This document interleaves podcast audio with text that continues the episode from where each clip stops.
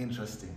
It's interesting the caliber of um, talent and ability that we have here. Okay, and that we're bringing up because there's there's loads of expression. Before now, we've known such presentation. What I did, we've known it as what? Who knows what it's, it's been called before? Um, spoken word. Exactly. It's been known as spoken word. Um, commonly, um, that's what we've called it. But really, they are psalms, just presented very specially. And you can sing psalms as well. Um, David talked about it. And there are some songs that are psalms, you know, that we sing. We may not know that they are psalms, but they are. They're somewhere there. But they come from God's Spirit. And we use them. And there's a number of things to notice when worshiping God. I've heard very, very interesting songs being used to worship God. And the truth about them is that they are not worship. I'll give you an example.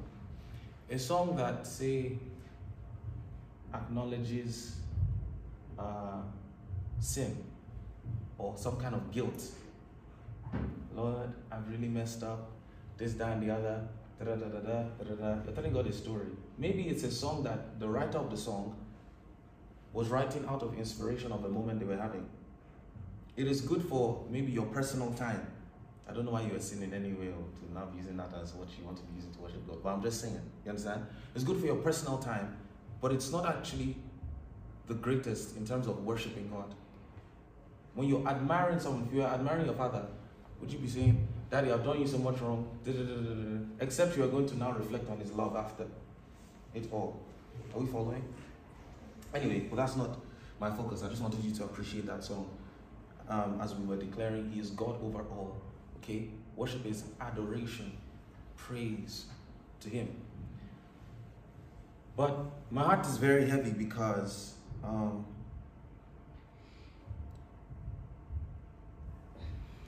I want to share with you something. I know what to take today. Freedom is not free, part three. You want to say something? Is the song in original? Yes. Oh. Every song you hear. yeah, but quite every song you will hear um, on Sundays, especially because we're doing something with it. as, an original. So, um, like I said, my heart is heavy. We're meant to share Freedom is Not Free, Part 3, which is the finale of a series that we've basically been running um, for a while. Last week, Sunday, would have been Part 3, but we um, had the Lord lead us in a different direction. But while preparing for this uh, service, okay, I was meant to meet the choir at a certain time. But while I was still praying, Job describes a particular kind of vision. He said, the kind of vision that comes just before men sleep, just as they put their head to bed. He describes a kind of vision. And in that moment, it was a quick vision, but it was about the rapture. Okay? And that's what I, I wanted to start this with. A very, very interesting occurrence.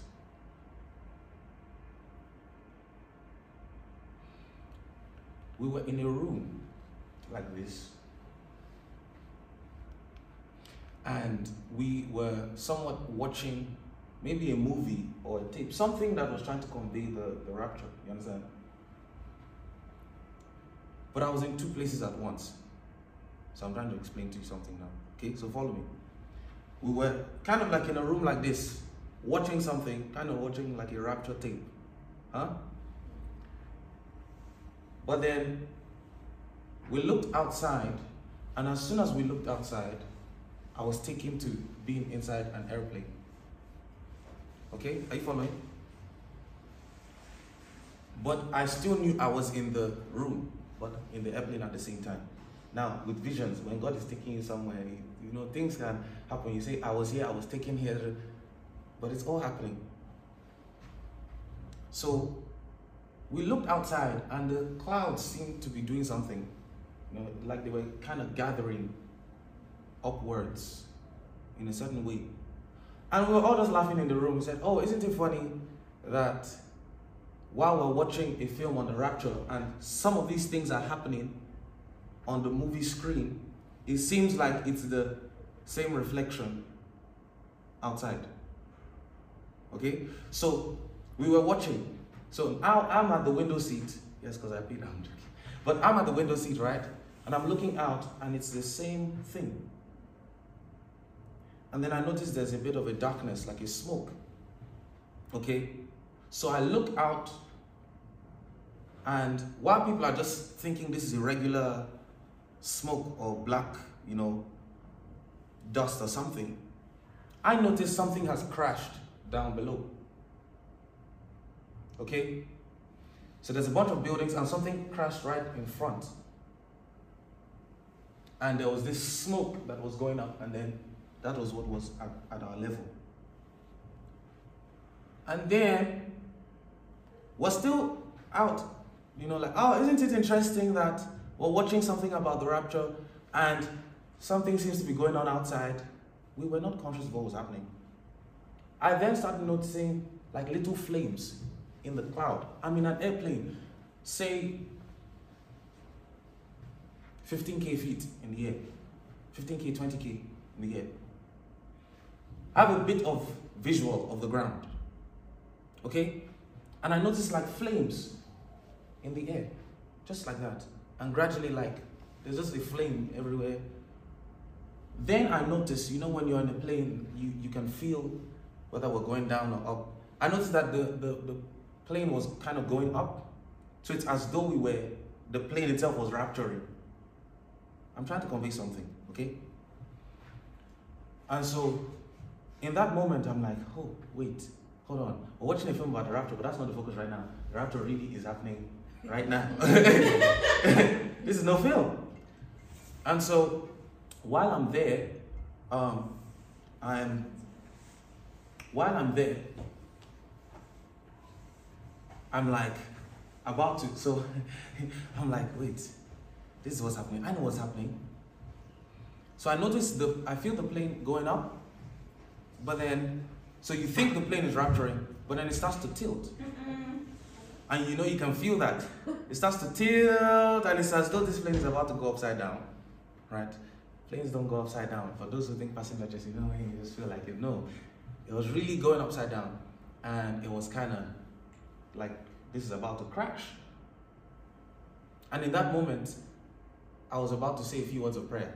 Now, here was the thing I knew my heart was right with God. Do you understand? That's why my, these words of prayer now were going to be like, uh, no, it was more, it's more like, um, Lord, you know I love you. You know when you say like, Lord, you know, you know I love you, like. So I, I was just about to, but there was no breath. I tried to pray, but there was no breath to, to say these words of prayer. And just as I knew like this plane was going to crash, remember I had noticed a bunch of things. I noticed that there was smoke somewhere on the ground. I noticed it was like the, the sky was flaming, right? And I knew that this plane was going down. And in that moment, I got up, I looked at the time, and it was time for me to be. In fact, I didn't even allow myself die or crash. I, I woke myself up. I said, This is a dream. Mm-hmm. Do you understand? I just got up and I knew it was real. Like I was in real life. I said, No, no, no, this is, this is not what happened. Do you understand? And I got up from my bed. And of course, I said, That devil that wants me to miss the rapture. I said, I rebuke you. I'm not missing.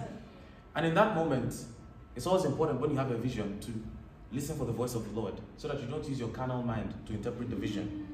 And so I listened, and all he said to me was, Didi, prepare for the rapture. Okay? That is, be prepared. Just say, prepare. Okay? And I said, interesting. Like I said, this was not the plan. I was done praying, preparing for this service. I just put my myself to my bed, and I was just there. Like that. And somehow, my eyes shut. This happened in a matter of I've, what I've described to you seems like it was an experience of 25 to 30 minutes. This happened in a matter of like, like this. You understand? It just happened. All of that. And, and I was up again. Like I shut my eyes and opened and, and I saw all of that.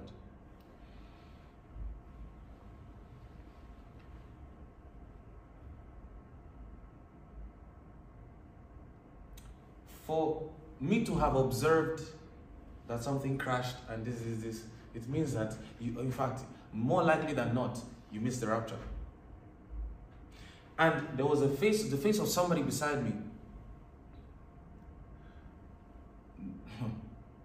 was happy when the plane was elevating, but once it capsized, they knew that it was gone for. And it was like a lot of people would expect to go, but would be shocked that they didn't. Now, we've always heard of visions and dreams, and everybody once in a while comes and says this. But always remember the more reminders you have, the more expectation there is on you to fulfill. Because it's like you had no excuse. Do you understand? Going to heaven, making it with God, is such that Romans 2 says, Man, you are left without excuse. There's no excuse. Do you understand? He gave us everything we needed to make it. And here's one thing that I've decided within myself it is that making heaven or making the rapture is very easy. It truly is. It truly is. It's never meant to be something that's going to bring fear to you. It's never meant to be.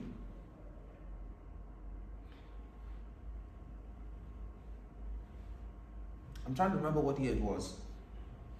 While I was preparing for maybe New Year's or something, in one of those times, God said, There are people. And He said, Prepare my people. I have a special place where I keep it, I, I write it like my heavenly mission. A bunch of things. Of all the things God has told me, these are things that must happen. When you see songs coming out of here, it's not by mistake. God said, Raise unto me ministers of substance and truth. That's how come. The first time uh, you came, it was like, okay, am I am I going to are we really going to write a song? And just you know, she was wondering how it was going to happen. But it happened. You all saw it. This week again, another one. With a different style. My point is the Spirit of God is working. It's not our doing. He's working. When we say the end time mission, it's because it's a very focused group. I remember when I was still thinking of what to call this, but it's because it's a very focused, we're very focused on this is the end time, we're working a certain way to achieve something. So it's a, it's a focused group. It's not just military. This is like special, do you understand? Special operations. So it's for end time. So that's why we're doing what we're doing. I said to share that with you because, of course, it's prepare for the coming of the Lord. But um, the easiest advice I'll give you look at there are just two sides to life good and evil, flesh and spirit. As much as you can. Everything fleshly that you know that if you stand before God, you cannot defend why you are part of it, why you are watching it, why you are listening to it, why anything you know you cannot defend, just drop it. Too many people tempt themselves. They say, eh, but it's not, you are creating excuses. The fact that you have to create excuses for the thing already shows it's not, it's not upon a solid enough foundation. Anything you cannot defend before God, drop it. My heart goes out to people that almost never have the opportunity. The bus driver that's driving the bus every single day. I think to myself, who will preach to him? You have one day of the week, maybe you say that, okay, this is my weekend or whatnot. Some of these trained people, like, do you know there are these people that actually, it's as though they never have an opportunity to hear the word of God? Construction people, sometimes gatekeepers. Sometimes we, enter a building we want to use for service. The person that allowed you into the building, have you ever thought whether they, I'm just trying to say. So there's a lot of work to do. You understand? As much as you can, share the love of God with people. Tell them Jesus loves them. It's a free message.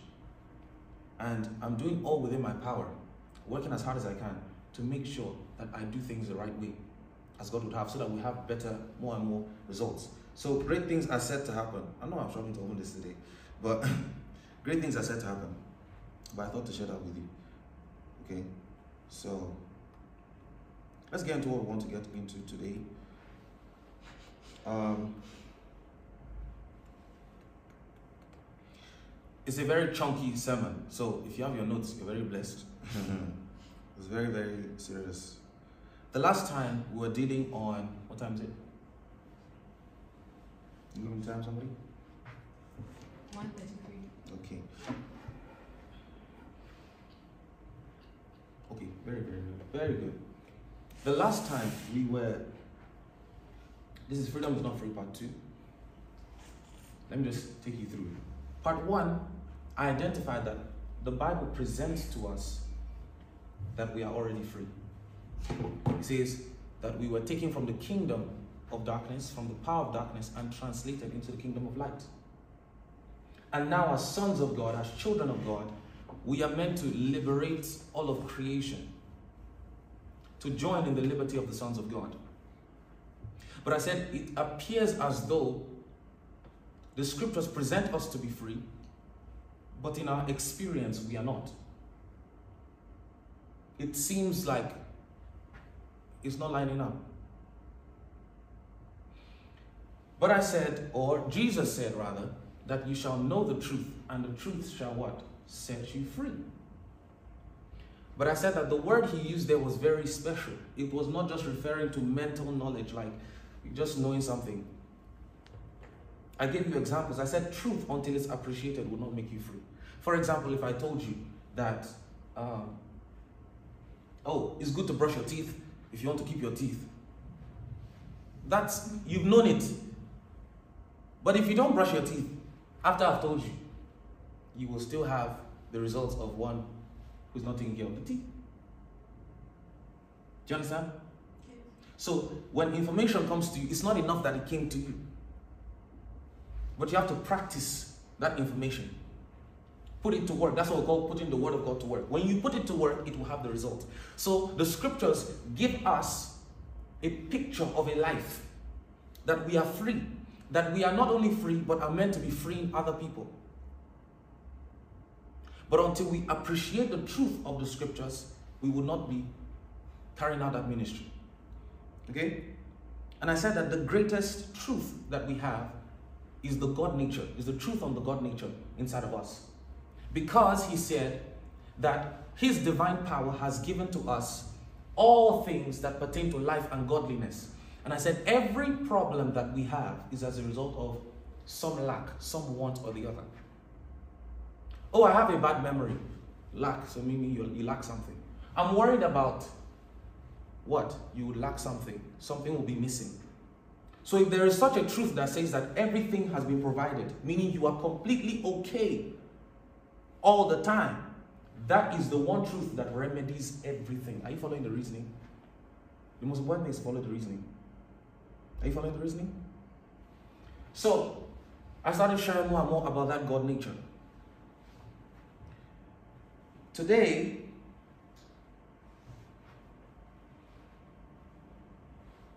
I want to start with a question. When you think about life, circumstances, things, I'm asking, is there anything too hard for God? What do you think? Anything too hard, too difficult? I was told that the bar exam in NYC, I was told that the bar exam in NYC, New York, is the hardest bar exam in the world. If God wrote that exam, would he pass or would he not pass? ah, so God doubting God's ability. I'm asking. He would, right? So I'm asking, is there anything too hard for God? Okay, it's an established thing. Nothing is too hard for him. The focus is on this word or subject, God. Okay? I've always said that God is a position and not a person. ah. Ah. Okay. No when you feel like you're following the church, you're just. God is a position and not a person. God is a position and not a person. But because only one person occupies that position, it is taken that it is that person you're referring to. For example, the president of a country is a position that you can occupy. Right? It's something you can win. After that, if we ever say Mr. President, we know we are referring to you. It's not because your name is President. Do you understand? But we're referring to you. That's why I'm, I'm trying to show you something. Okay? So when we say God is a position, not a person, it's important. Now when we say, is there anything too hard for God? Meaning the one occupying this position. Are you following? Good. Jesus said something in Matthew chapter 19, verse 26. And this is where you're going to have to follow me very carefully.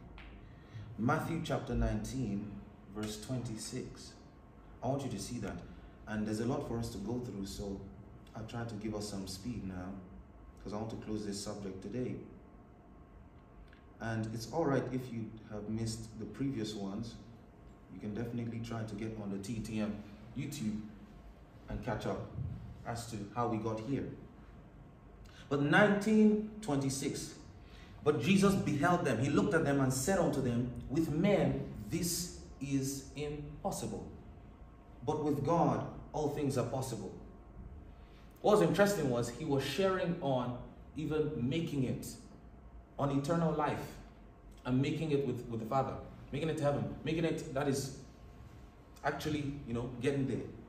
And he said, with men it's impossible. So by flesh it's impossible. But with God, all things are possible. All right. Jesus performed a lot of miracles. Even people that recount of his history and time on earth agree that he seemed to be some miracle worker. Okay? And in John 10, verse 25, he said something. Can we turn there? John 10 25.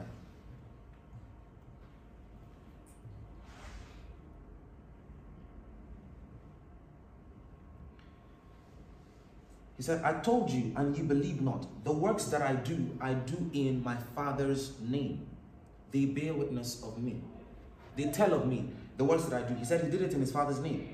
In John chapter 14, verse 10, he said, The Father in me, he does the works. Who was the Father in him? The Holy Spirit. We just read rhapsodies about the Holy Spirit. Okay? So, God in him,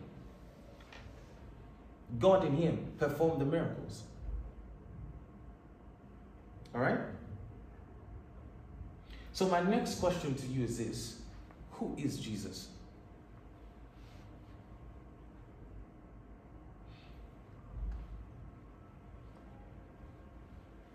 John 14.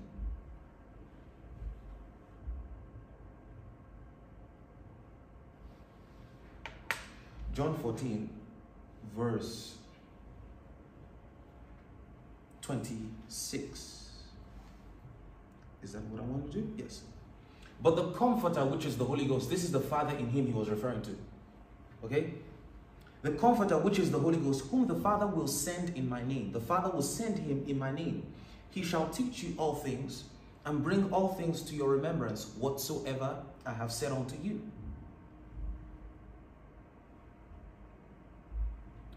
I want us to read from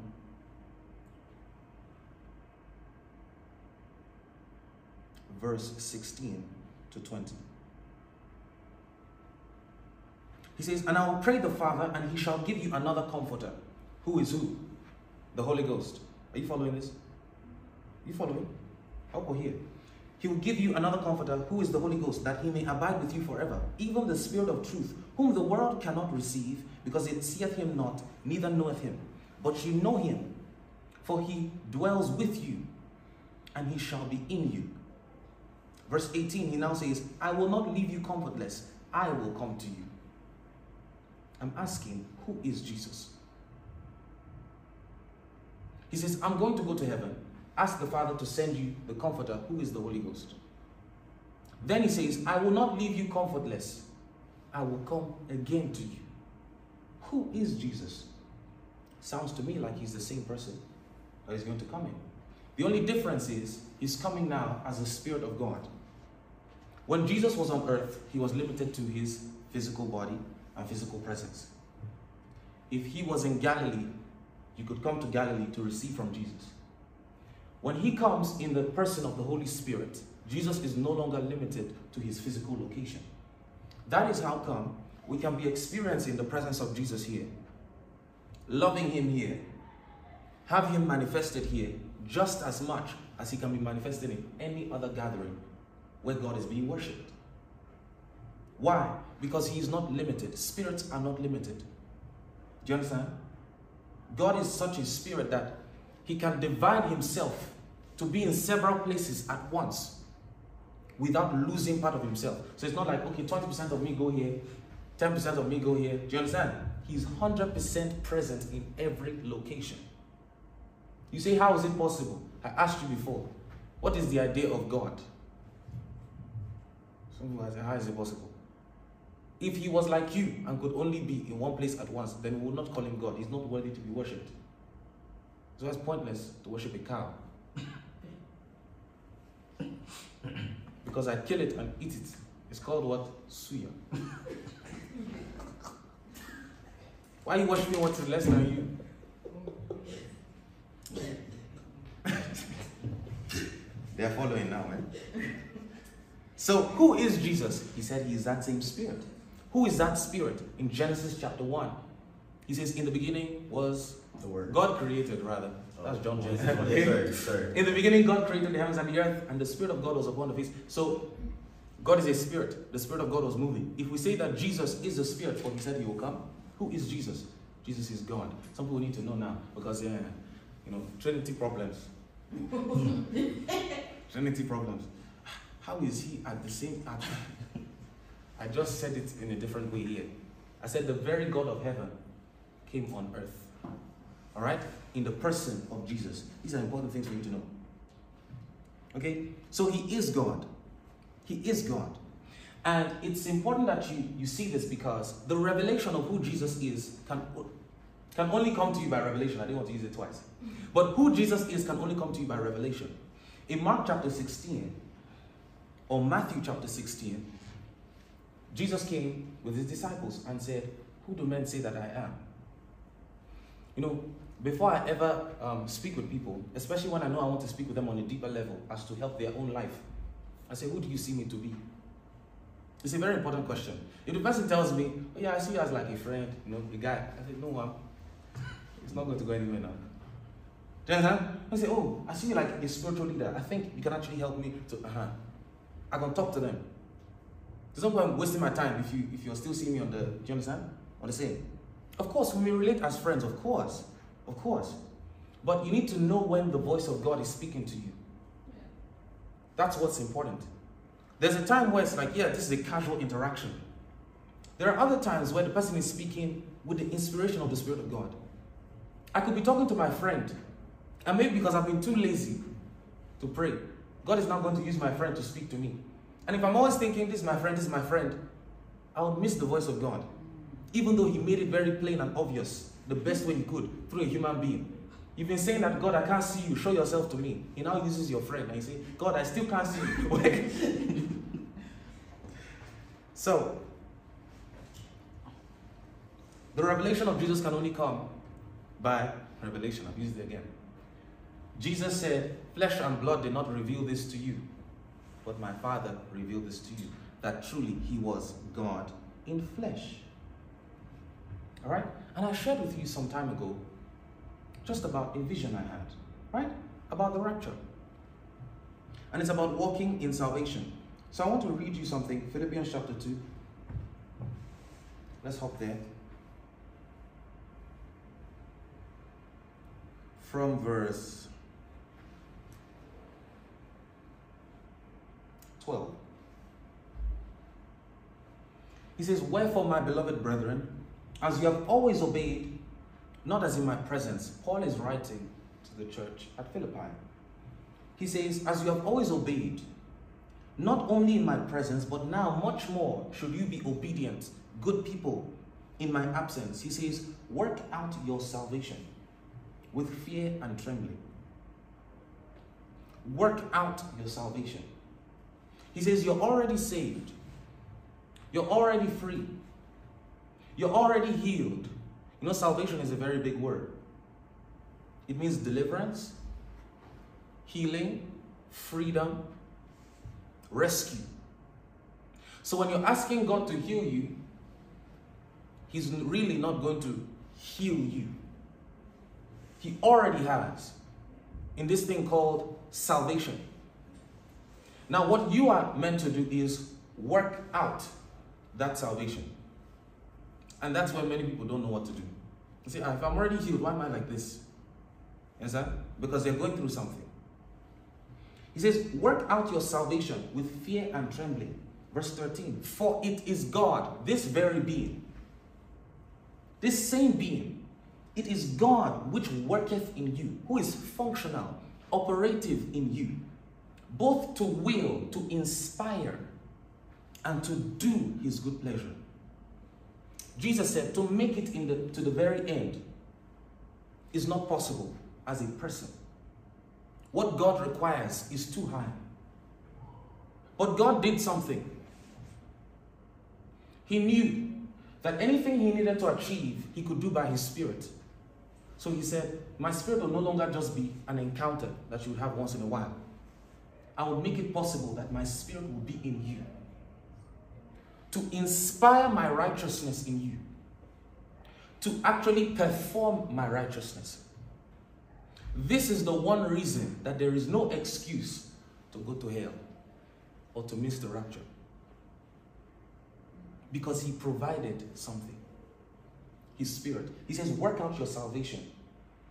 In fact, it means work out fully your salvation. You study the originals. Work out fully, meaning to the completeness. Max out your salvation, meaning use every blessing that is in salvation. And he says, The reason I can require this from you is because God is at work in you, both to will and to perform his good pleasure. So, this is why God can expect the perfection, okay, that was in Jesus from us. He can expect it. He is not wrong to. Heaven does not do mediocrity. I was listening to the snippet, and as Chris said something, he said, When you're born again, you're not born as a civilian into a civilian lifestyle. You're actually born into a military lifestyle. And this is what some people don't understand. Because sometimes when evangelists are preaching, you see, doesn't matter where you are, in darkness, you're suffering, this, come to Jesus, he'll make you well, he'll give you peace. He'll do, and so you think that by the time you say that prayer, all your debt will be paid, everything, you know. But he only made you right with God. After that, it's you to sort out your whole life. So you may receive Jesus today and still have like a very hazy, you understand? It's not automatic. You still have a, a lot of work to do. He says, work out. For those who do exercise, it's working out easy. It needs consistency. It's not the first day that the muscle will come. Even though after the first day you feel, mm, mm, mm, but it's not the first day. It's continually. Okay? And something is built. So he could expect the same thing from us because he put his spirit in us. We've asked, Who is Jesus? We've known him. Who's the Spirit? We've known he's God. Who is Jesus, therefore? We've known he's God. Now he makes us as he is in salvation. So he can expect the same kind of God results from us, the same kind of perfection from us. Question Who is the Christian then? Who is the Christian? Through Jesus' life on earth, we can have an idea as to what we are like or are to be like. Even though he operated in a lesser glory than he has now, but we have an idea. You say, why do I say it's a lesser glory? Because he did tell us that those who come after him, that believe in him, will do greater works. But he showed us an example. His apostles who received the Spirit showed us an example. Now it's our turn. And he says, the glory of the latter house will definitely surpass that of the former. So it's only meant to get better. But it's sad because I remember in preparing for influence conference, a conference I had last year, I was saying that it seems that we are even trying to catch up to what the apostles had. Because now it seems like everything is just flat. But it's not meant to be. So who is the Christian? I said we can see from Jesus' life. Matthew chapter 14. Matthew 14. Let's read from uh, Matthew 14, let's read from 30 to 36. I wish I could have some people go for it. But I'll show you. What did Jesus, what was Jesus like? He said, But when he saw the winds boisterous, he was afraid and beginning to sink. He cried, Hold on. I want to get something.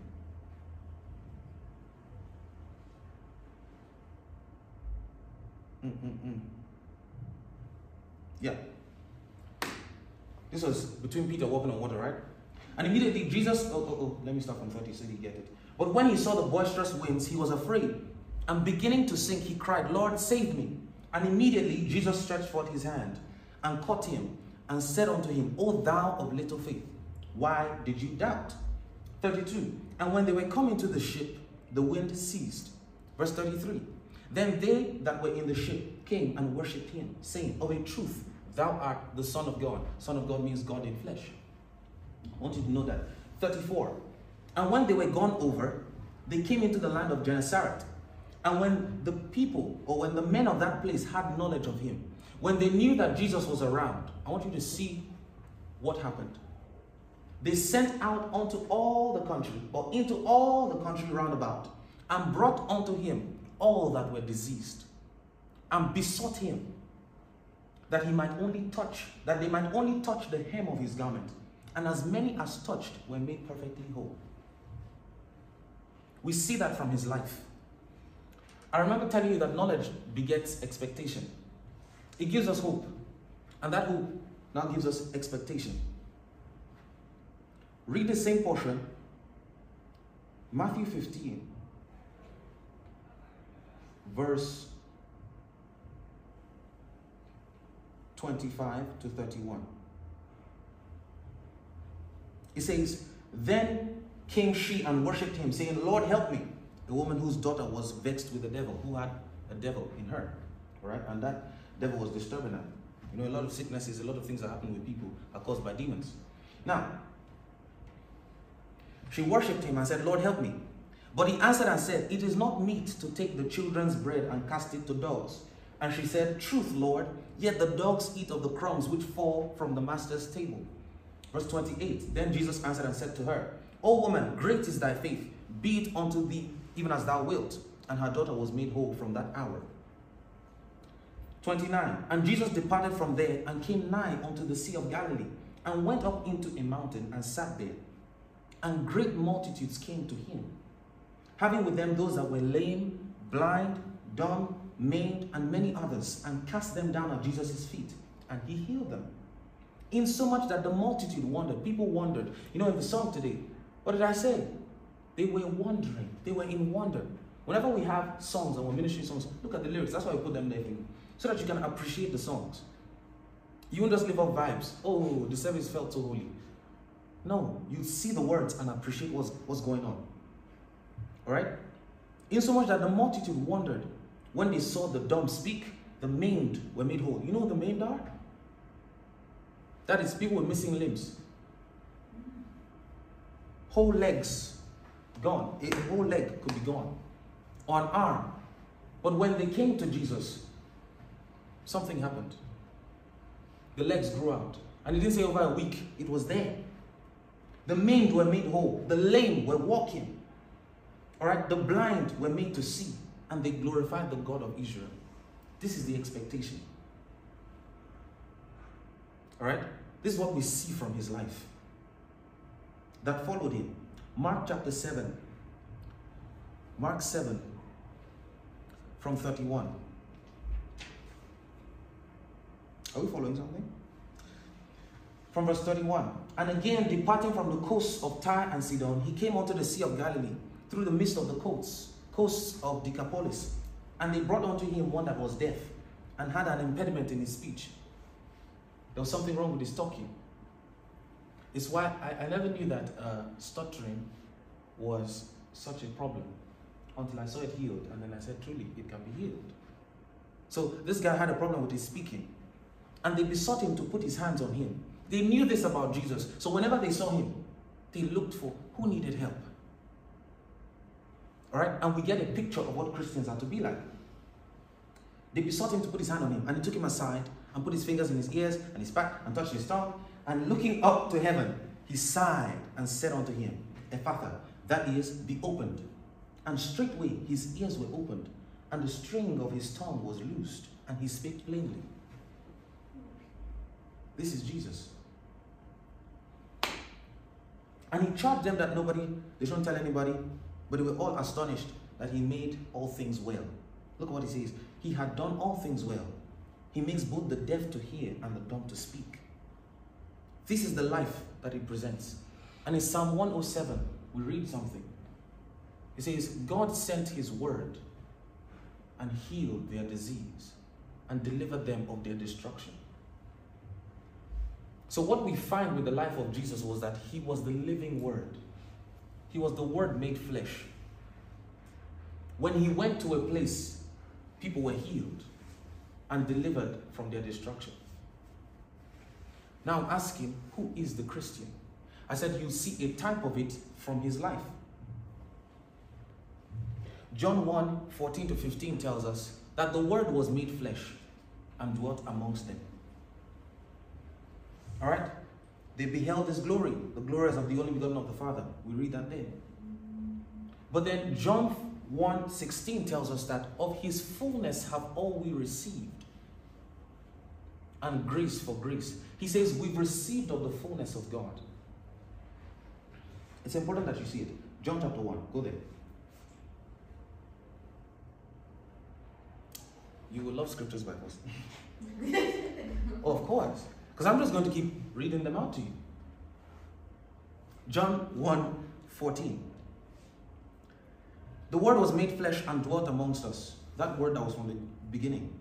And we beheld his glory, the glory as of the only begotten of the Father, full of grace and truth. 15. John bare witness of him and cried, saying, This is he of whom I speak, that he that comes after me is preferred before me, for he was before me. This is a remarkable portion. He says, The one that is coming after me, physically, he's coming after me. That is in his appearing, he's coming after me. But he is ranked before me because he was before me. So even the scripture acknowledges that age is something, it's not just an African thing. Do you understand? He says he existed before me. But he came after me. For all we know, John was likely older than Jesus. But he says that Jesus was before him, existed before. That which was from the beginning. Who is Jesus? And don't be shocked when you're trying to explain this to people that Jesus is God and they're arguing with you because it's something that they can only receive by revelation. No matter how you try to prove it, flesh and blood can't, re- can't reveal it, logic can't. It's by revelation. You just clock Jesus is God. Everything testifies that He is. I was talking with a friend of mine, and what he couldn't understand, he was a Muslim, and I was showing him from his Quran that Jesus is God. You know. So I said, look, he said, he said Jesus is a created thing. Jesus is created. He said, look, it's like God speaks, and that's the, that's Jesus there, like that's the bottle, he created thing. I said, no, Jesus is not the bottle. Hmm? This word that he spoke like this, huh?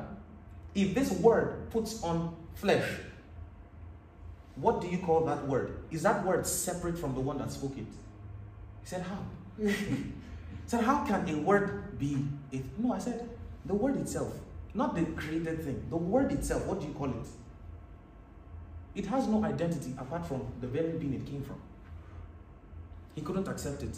But it's something that comes by revelation. I said, Your Quran says it. Whatever God says, it is. So he says a word from God. How it's written in the Quran, he says, Angel Gabriel came to Mary and said, A word from God. His name shall be called Jesus. Meaning what? A word from God. That word is called what? Jesus. So I said, Ah, it's even in your Quran. It's not even in mine. He said, How? He said, I don't, I don't get what you're saying. but it's there. Right? Just by revelation. So Jesus is the word of God in flesh. All right? But what happened as a Christian to you? He says, Of his fullness have all we received.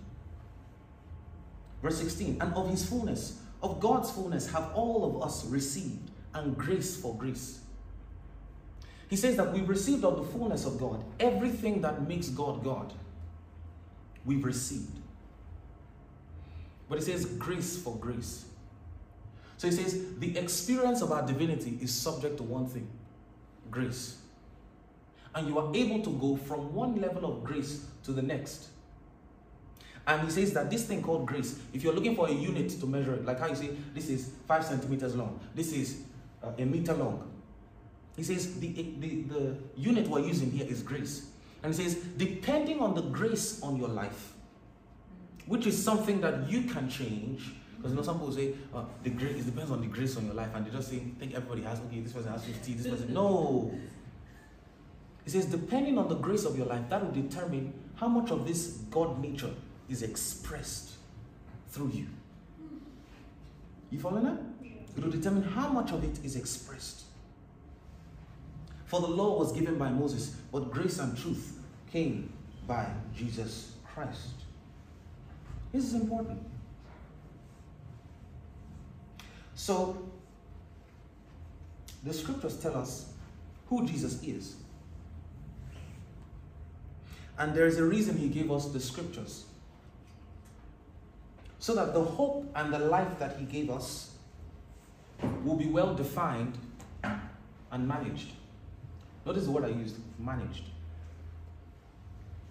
You know, if I tell you something today and I say keep passing it by oral tradition, what will happen by the time it gets to the 12th person? Even by five, in fact, by three, the message is already changing. Now, this is a truth that was meant to last two, over 2,000 years. How many people would it get to if it was just by oral tradition? But if I write something now, even writing can be changed. But if I write something now, even in court, a document is more persuasive than any other thing. If it's been written, you can't change it. You understand? If it's been written. So, the scriptures are given us so that we have a definition of his hope and his life. And so that it could be managed, it could stand the test of time. Let me give you a definition of management by Myles Munroe so that you get this. Myles Munroe said, Do you know Myles Munroe? Does anybody know Myles Munroe? Dr. Myles Munroe? Excellent, amazing person. He's, he said, Management is the effective, efficient, correct, and timely use of another person's property and resources for the purpose for which it was delegated with a view to produce the expected added value. Now, it's very, very complicated, but it's very, very precise. There are just a number of things I want you to notice from it. He said it is the correct use of something. Scriptures were given us so that what he gave us would be used correctly. The correct use of something, he said, is the efficient use of something and the effective use of something to produce the expected added value. What that means to me is that anything that is not managed will go to ruin. Your body. You're not mindful of the things you put inside. You're just putting things in. They say it's edible. You, mm, mm, mm. Drown the muffin. You know? Your teeth, your hair, anything, your car. You see, keep taking it to maintenance. If you don't ensure that it's well managed, what happens to it? It goes to ruin. And it will last, it won't last as long as it was meant to. Do you know how many people have died? Not because God willed for them to die, but they didn't actually manage their bodies well. Even ministers who have been used in healing, they healed others. But if you hear what they died of, you'll be like, how? This person? This one that raised the dead? How? If you don't manage it will go to ruin. Okay? So the scriptures were given to us to give us a picture. A picture. A picture. First John chapter 4, verse 17.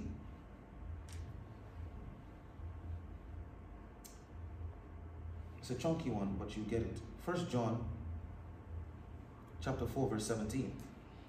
He tells us, Herein is our love made perfect. Our love is established, is completed in this, that we may have boldness in the day of judgment. Because as He is, as Jesus is right now, so are we in this world. That's the picture. Exactly like He is, we've been made in this world. James 1 17 to 18. And then somebody should open First Peter 2. So, Mpalo, you want to go for that? First Peter 2, verse 23.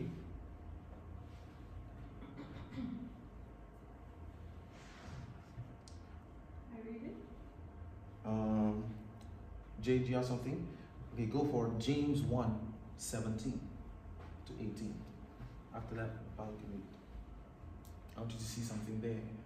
Every good and perfect gift is from above, coming down from the Father of the heavenly lights, who does not change like shifting shadows. He chose to give us birth through the word of truth, that we might be a kind of first fruits of all he created. Since every good and perfect gift comes from God. It comes from above. From God, the Father of lights, in whom is no variableness, no shadow of turning. And this God chose that we will be born by the word of his truth, so that we will be a kind of first fruit of all of his creation. He chose that the very word he is made of will be born of. He said, Every good and perfect gift is his word perfect? Is God perfect? Comes from above. And he chose that we will be born after that same word. What does that mean? It means you are a gift to your world. You're a good and perfect gift from God to your world. He just told you. Let's read it again. Let's read it again, just before you read that one. He says, Every good and perfect gift. James chapter 1.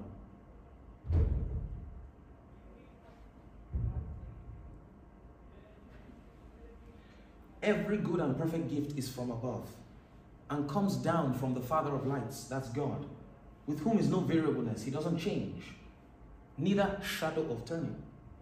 Of his own will, he begat us, he gave birth to us, he gave birth to us, he produced us with the word of truth that we should be a kind of first fruits. I'm saying, who is the Christian? Remember, we dealt with who is Jesus. We matched him to the Spirit. Who is the Spirit? We matched him to God. From there, we understood that Jesus is God, that he gave us his Spirit. Now, James tells us that we are born after the very word of God. And he says, only perfect things come from God. He's incapable of producing imperfection because he is God. Who is the Christian? Because there are a lot of songs, things that we do, things that we think that don't line up with that. But it's because we lost the plot. He said, Whoever doesn't do the word of God, he's like that one. He looked at himself in the mirror, then went, did another thing. He says he forgot the one he saw in the mirror. He didn't say that he was not that thing in the mirror. That's like the Christian who's struggling with sin. Lord, I'm a sinner. You are lying. Why? Because the one in the mirror is different. He says, Look in the mirror. That's the true image. If you go and do something else, he says, You've forgotten the real image. He doesn't say you are not that image. So that's what happens when you're still trying to find your feet. You do things that don't line up with the one in the mirror.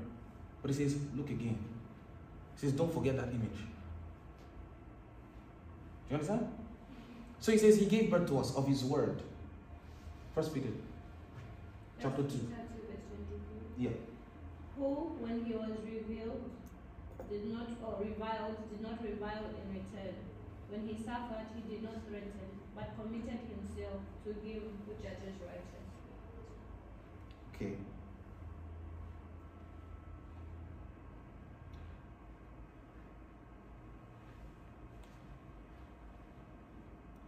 Can you read?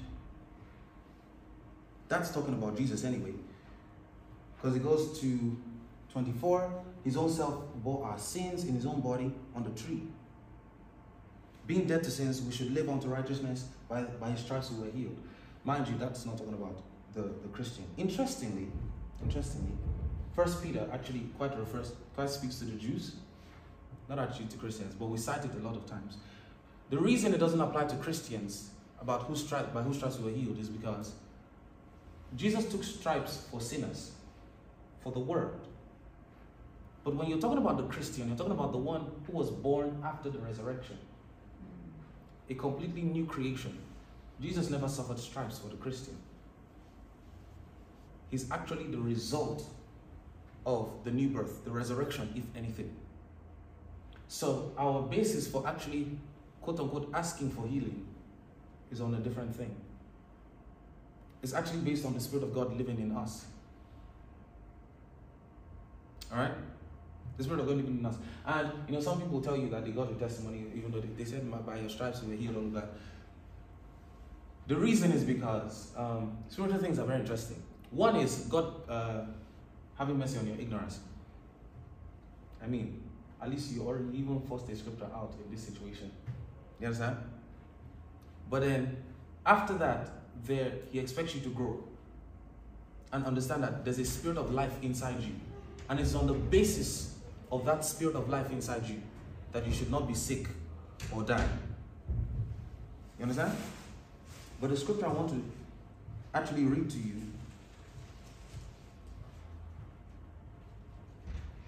is 1 Peter 1, verse 23. He says, Being born again, not of corruptible seed, but of incorruptible by the word of God, which lives and abides forever. The reason I love this so much is it says, We are born of incorruptible seed. You know what it means for something to be incorruptible? It means it doesn't change. If you say that this whiteboard is incorruptible, it means that no matter what you throw on it, whether it's black, brown, it will never change the color white. That's what it means to be an incorruptible whiteboard. Now he says that you are incorruptible, born of the incorruptible word, meaning that your life is incorruptible, your righteousness is incorruptible, your holiness is incorruptible. Nothing can change your identity. You know, some people feel like if they do like this, bam, it, it's changed. They've done, they've become something else. You've not. You're the very thing God called you. Holy, righteous. Okay? So, he gave us that picture of a more perfect light. And we are now to allow that, that light, that identity, shine to our world. And based on that identity shining to our world, he says that people would see it and glorify him. The same way it was with Jesus. When he performed those miracles, when he did those things, they said, Truly, you are the Son of God. And he says, They all glorified the God of Israel. Okay? So these things have been give, given to us. And a second ago, we were talking about stripes. What about the blood? Have you ever heard people talk about pleading the blood? In fact, in secondary school, we used to say, we cover the, the field with the blood of Jesus, cover this house with the blood of Jesus, with the blood of Jesus, blood of Jesus. People do so many things, but it's a misappropriation of the blood. The blood is powerful, but I'll explain to you this way.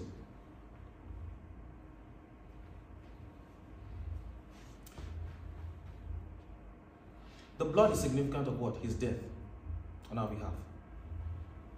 Let me tell you why people get it wrong. If someone shot a bullet at you, meaning you were meant to die, right? But somebody jumped and caught that bullet for you. The life you now enjoy, is it by pleading that person's blood? That is that person's life, that anything happens with you. That's a complex way of putting it. My point is, they cut the bullet so that you would live. The life that you now have, that you are living daily, is the result of that bloodshed. There is nothing in Jesus' blood to plead. It is the fact, it is the very fact that he died. Do you understand? And now you are to live. That is the blessing. So we're not meant to plead the blood. We're meant to live in the blessing of the blood. His blood was shed to establish a new will. When we say New Testament, open your Bibles to the New Testament. New Testament means new will. It's like new promise, new will, new new testimony. It's actually not a promise, new testimony. What is the new testimony? The old testimony was blood of bulls and goats being sacrificed that could only provide a covering for sin. I, I used to teach that time the concept of sin, but it could only provide a covering for sin. The Hebrew word is kafar, a covering. But when they appear before God, there is still sin there. But Jesus' blood provided something greater than a covering. It was called remission. And remission of sin is such that that sin is removed from your name. It is not taken as there anymore. And it is taken that you never committed it. Why? It's counted on him as he sinned. Do you understand? So now you are not to plead the blood. Instead, you're enjoying that blessing. Lord, my sins were counted on you. You suffered the punishment for that. I'm born into a new life. I want to read some scriptures on, on, on that, on that thing so that you understand what is the New Testament in, in terms of the blood. So the New Testament is based on a new will. A new will. So you don't plead the blood or cover with the blood. You live in what he died to establish. If someone died or took a bullet for, for you, you don't use their blood for anything. You try to get their blood. And, no, you don't use their blood for anything. You enjoy the life that their blood was shed to allow you have. Are we following this? It's the same thing with Jesus. So many people know the power in the blood, but in appropriating its blessings, that's where they get it wrong. Instead, we live in the blessing. Hebrews chapter 12. I want you to go for it. Hebrews chapter 12, verse 22 to 24. Hebrews chapter 12. So that we see that. It reads, Yep. But you have come to Mount Zion and to the city of the living God, the heavenly Jerusalem, to an innumerable company of angels, to the general assembly and church of the firstborn, who are registered in heaven, to God, the judge of all, to the spirits of just men made perfect, to Yep. Jesus. Oh, okay. Yep. To Jesus, the mediator of the new covenant, That's it. and to the blood of sprinkling Yep. that speaks better things than that of Abel. He says to Jesus, the mediator of the new covenant, the initiator of the new covenant, the one that brings the New Testament in force. And he says that blood speaks better things than the blood of Abel. It's what his blood stands for. Hebrews chapter 10, from verse 1. I'll read that quickly so that we get some of this. We're about to finish. Hebrews chapter 10, from verse 1. He says, For the law, having a shadow of good things to come, and not the very image of the things, cannot can never with those sacrifices which were offered year by year continually make the comers thereunto perfect. He says the law could not make those people perfect. For then they would have ceased to be offered. If they could make those people perfect, there was no need to offer again. You understand? But they had to keep doing it every year. He says, because those worshippers were once purged. Because those worship, worshippers, once purged, should have no more conscience of sins. But in those sacrifices, there is a remembrance year by year. For it is not possible that the blood of bulls and goats should take away sin. This is the difference between Jesus' blood and the animal's blood. Wherefore, when he came into the world, he says, he said, Sacrifice and offering you don't want, God, but a body you have prepared. That's his body. In burnt offerings and sacrifices, he didn't have pleasure. So Jesus said, Lo, I come. In the volume of the book it is written of me to do thy will, O God. Above when he said, Sacrifice and burnt offerings for sin, he does not want. Neither does he have pleasure in what is offered by the law. Then said he, Lo, I come to do thy will, O God. He taketh away the first, that the he taketh away the first, that he may establish the second. That is, he taketh away what? The old, that he may establish the new. By the which things we are sanctified through the offering of who? The body of Jesus Christ, once for all. 11. And every priest stands daily ministering and offering, oftentimes the same sacrifices, which can never take away sins. But this man, after he had offered one sacrifice for sins forever, sat down at the right hand of God. From henceforth, expecting till all his enemies be made his footstool. For by one offering he has perfected forever. Hmm. He has perfected forever they that are sanctified. Whereof the Holy Ghost is also a witness to us. For after that he said, This is the covenant that I will make with them. What I'm showing you from here is what? The reasoning. That's what Paul was trying to explain. That Jesus explained to us how that God did not need all those sacrifices. He wasn't pleased with them. But instead he prepared a body. Who was this body?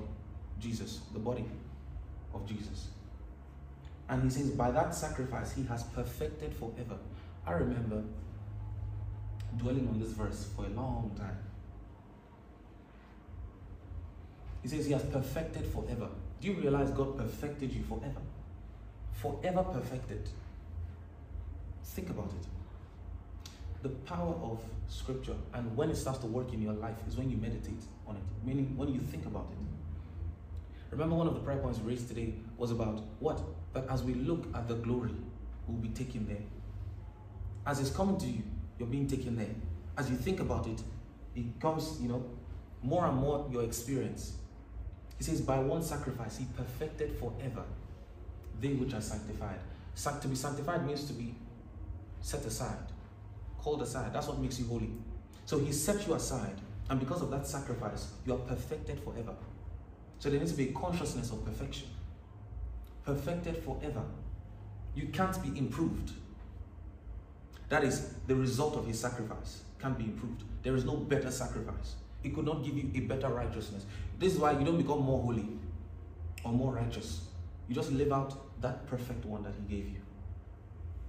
And when he says work out your salvation, you're just getting better and better at working out so that you line up completely. The Bible says that we may grow up into Him in all things. You understand? A child first masters what? Walking. That is one part of human life. There comes another time, running. You understand? He masters that. After that, what? Jumping. He could choose to reverse it however he wants to do it. But my point is, there are different things to master. And remember, we talked about grace to grace, levels of grace that determine divinity. So the, the scriptures will educate you on what's available, what's there. And you get better and better at that. So at practicalizing your righteousness, practicalizing your holiness, learning to be separate from the world is a practice. The first day it seems difficult. After a while, it becomes natural to you. Then it becomes unnatural to do those things that you were once doing. Paul said, When I was a child, I thought like a child, I spoke like a child, I reasoned like a child. When I became a man, I put away childish things. You understand? Are we following this? Mm-hmm. So, when you look at this, how that he has perfected us forever, that his blood has established something new.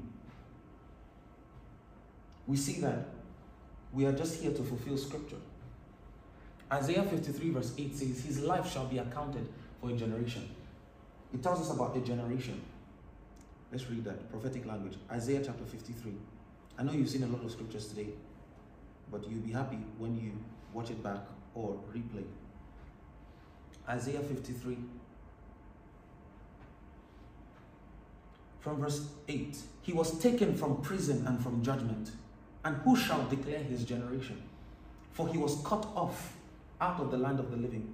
For the transgression of my people was he stricken. He was cut off out of the land of the living. So you think his legacy is gone. But he says, no. There's a generation to declare him. And remember, we are a chosen generation. How many know that song? Exactly. So we are the chosen generation. He says, Who shall declare his generation? Who shall tell of his generation? We are that generation to tell of who he truly was. You understand?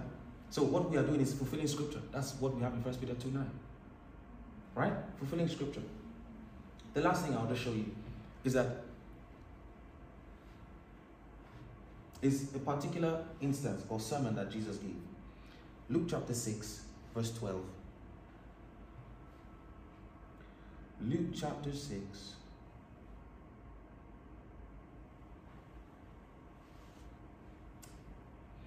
The previous part shows how Jesus healed a man with a withered hand. He just said, Stretch forth your hand, and the hand that was withered just came out. My goodness. Verse 11 says, And they were all filled with madness and communed one with another what they might do to Jesus.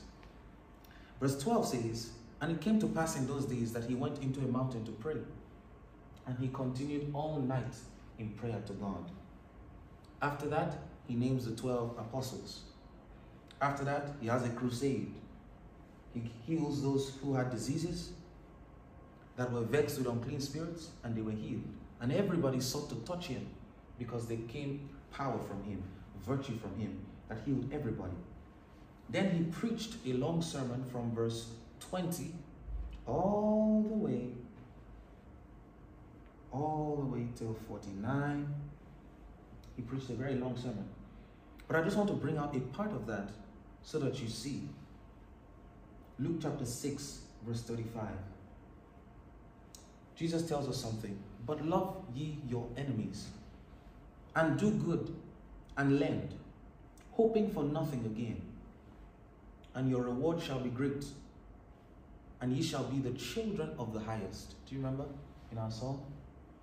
You shall be the children of the highest, for he is kind unto the unthankful and to the evil. Be therefore merciful, as your Father also is merciful. So Jesus constantly spoke about acting like the Father, living like the Father, being merciful. He says, do good to people. Lend to people, hoping for nothing again. I wish, I wish the times of giving people money, I gave without expecting. Because I was expecting. And now they have failed, like human beings. And now you call them, and they are saying that they're not going to pay. They should forget it. Take the L and go. I said, wow. But he says, lend, hoping for nothing again. I wish this was my mentality, you know, and that's why it's my new principle. When I give people, but I just act like it's not even coming back. Understand? Jesus is giving you financial principles. You're here. So he says, Love your enemies, do good to them, and lend without hoping for anything again. For your reward shall be great, and then you'll be children of the highest. For he is kind unto the unthankful and to the evil. So, what are we meant to do now? Live as children of the highest children of the highest, children of the highest rank, children of, of, of, the Most High.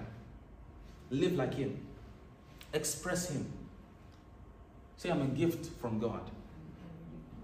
Do you remember where that's from? James 1. I'm a gift from God. Every good and perfect gift comes from God. I'm a gift from God. I'm a gift to my world. It becomes your thinking. When you think like this, you only want to live purposefully because you think you're a gift. You have to be wrapped well, meaning what? You have to dress well. You have to look good. You're representing Him. Alright? I'm a gift from God. You think about your righteousness, how He perfected you forever.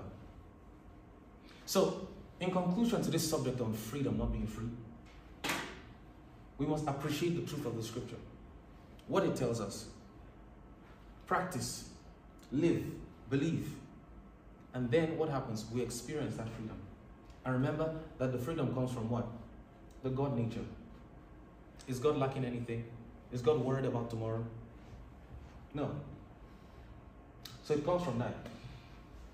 I'm looking forward to, you know how uh, in your curriculum you have theory, and some people don't appreciate the theory till they get to the practical.